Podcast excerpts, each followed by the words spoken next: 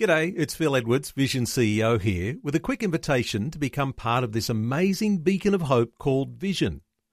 Together we can put our love into action to help people of all kinds build or rebuild their lives on the truth of God. Please consider the part you can play during our upcoming Visionathon appeal, remembering that it's your support that makes Vision possible, including this podcast. Life, culture, and current events from a biblical perspective. 2020 on Vision. Well, it's all too common a story in country towns in the outback where a local church that has been viable and vibrant over many years sometimes strikes a rough patch and things go into decline. Oftentimes, that country church can get to the point where it's closed down. And for many, many years, it can lie dormant and ready for some level of revitalisation. Well, a story today of a country church in a small town called Woodanilling, about four hours southeast of Perth. Trevor Young is joining us. Trevor's part of the community in Woodanilling and a part of what's been happening with this revitalisation of a local church.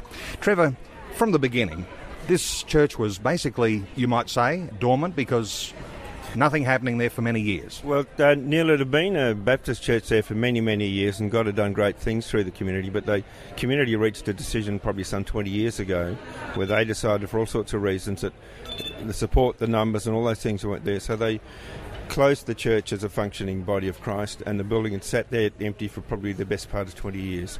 Various people had tried to do something never succeeded, never achieved anything. And that was the state of play up until two years ago. What was the thing that became the catalyst for a breakthrough that began a revitalisation of the church? Uh, well, Neil, there's two things happened. It was awareness from one or two ladies living in the town that there were some serious issues in the town that needed to be dealt with. They were issues that we you couldn't deal with physically. They were spiritual issues. There were curses on the town, lots of bad things happening. And the conviction came across three ladies in particular to start praying. Now, these ladies had been to the Australian Prayer Network Watchman Intercession Schools, got some practical handles on good quality focused intercession, and they started praying two, three times a week for at least six months, praising the name of Jesus, bringing the light of the Lord, and praying for God's truth and light to come back into the town. And that's where it started. When you talk about curses on a town, and a lot of people will say, well, isn't that something that uh, you can get carried away with those sorts of things? But there are things that outwork in people's lives that uh, you can relate to how those curses tend to work. Family breakdown, uh, rises in alcoholism, uh, general lawlessness in a community. Is that the sort of thing that you were noticing in Woodanilling? Well, the, you read the Woodanilling history book, and it talks about the publican in very early 1900s had built a house on what was described as Aboriginal burial ground. He was told not to, he persisted, and the Aboriginal people placed a curse upon him. Now, that area of land that he owned is an incredibly high number of divorces, marital separations, deaths, and suicides from people that were living on that equivalent area of land. And also in, in the tavern in the town. In my living memory, the last 30 or 40 years, every publican that has lived there has either died of cancer, their marriage has broken up, divorced, or gone broke.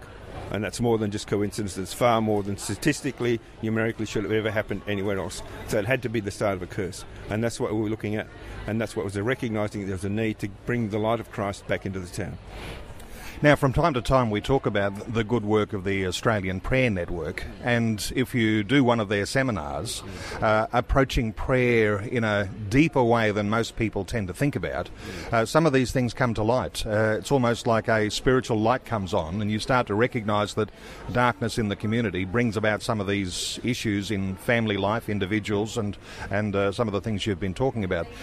How do you think the prayer uh, in a small community actually seems to make that breakthrough? Is it uh, you recognised there was a, just a few women, a handful of women in the in the Woodanilling community? Hmm. It was just three women in particular. There were one or two others like myself who were sort of sitting there a bit in the background, giving other token support. But it was a recognition that and what turned my light on in as far as intercessory prayer is that I'd always thought that we had to go and, and deal with all the stuff ourselves. But the analogy I use, and it was a real revelation for all of us, is that if we proclaim the name of Christ in the town, It's like turning on the lights. As soon as you turn on the light in the room, the darkness has to go. And up to that, it's up to God to deal with the darkness, not up to us. It's up to us to proclaim the light, share the love, and shine the light of Christ into the town. And that was a process that happened. Plus, there was also stuff they were doing, travelling around as God prompted, dealing with spiritual weaknesses in the town, areas where bad things had happened historically.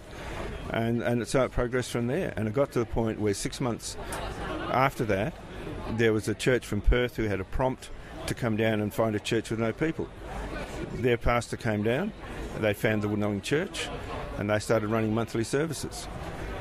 And so the story progressed. And what does it look like now in the community? Uh, you had this handful of praying women. Uh, then people began to gather together. You had the, the group coming from Perth. Uh, and so now you have a, a, revitalised church, regular meetings. I imagine that prayer is a part of the uh, way that the worshippers there get together. Uh, describe the church for us. Well, the church now, we have a pastor living in the town. They were called by God, was prompting them to come to Woodanilling. They're living in the town and God provided them with accommodation in one of the new community owned retirement units.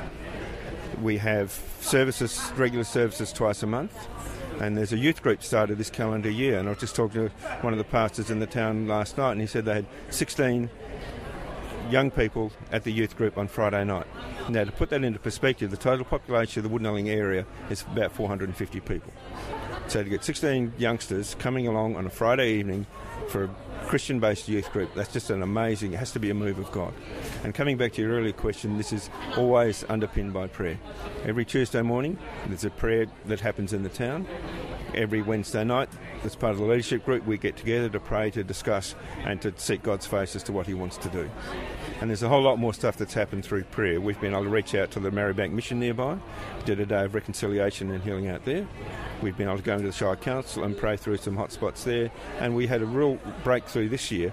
The tavern owners were away for a month, and we were able to go in and spend nights in there and just praying through the tavern and dealing with some of the stuff in the, in the tavern. That's the synopsis of it. There's a whole lot more detail.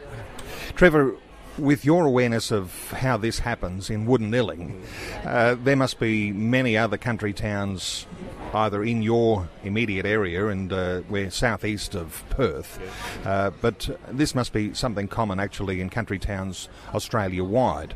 Uh, what would your thoughts be about people who might be listening to our conversation now, thinking, you know what, he's telling our story? Uh, it's as though Trevor was here. We've got a church building down the street. There's no one meeting there. Uh, we wondered how, uh, for a long time, to get things back up and going. What would your advice be for first steps? Well, first steps, it's not what I'm doing, it's what God's doing. It's what go and talk to the Australian Prayer Network people, get an understanding of what they've learnt. They've had 30 years' experience in this, and it's not a unique story for Woodanilling. There are other towns, other areas over east where God is doing similar things. The common theme through all of this is getting the body of Christ in a town to come together as one unit to pray. It's not about praying in the different denominations, it's about getting denominations, people from all the denominations, if you can, in the town, let's come together as one in the kingdom focus and pray for the town as one unit in the body of Christ. And the other thing we've learned and experienced through this is you need to work with the authority of the government leaders of the town. And we're especially unique in that, in that I'm the Deputy Shire President of Woodanilling. We have the support of the Shire President, we have the support of the CEO, and that means we've got the, the authority governmentally and spiritually in the town to do stuff. And that's the other way to focus as well. Go and pray for your local government leaders, go and pray for your regional government leaders, wherever they are, because they all need your prayers.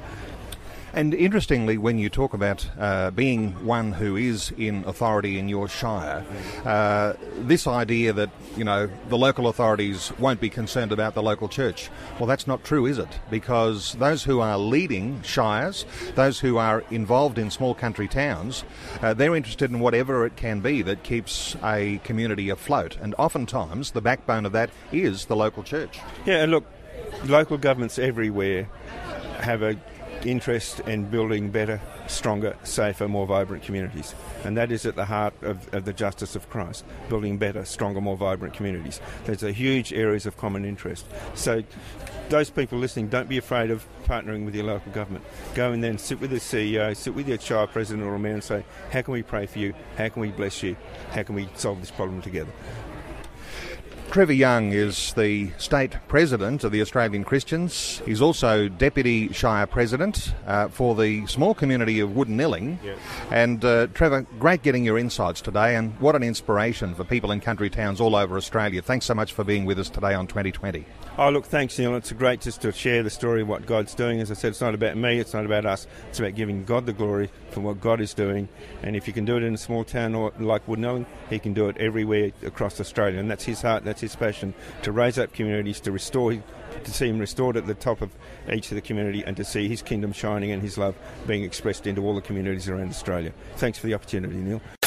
Before you go, thanks for listening. There's lots more great audio on demand, or you can listen to us live at visionradio.org.au. And remember, Vision is listener supported. Your donation Large or small, will help us continue connecting faith to life for hundreds of thousands of people across Australia and around the world. learn more or donate today at visionradio.org.au.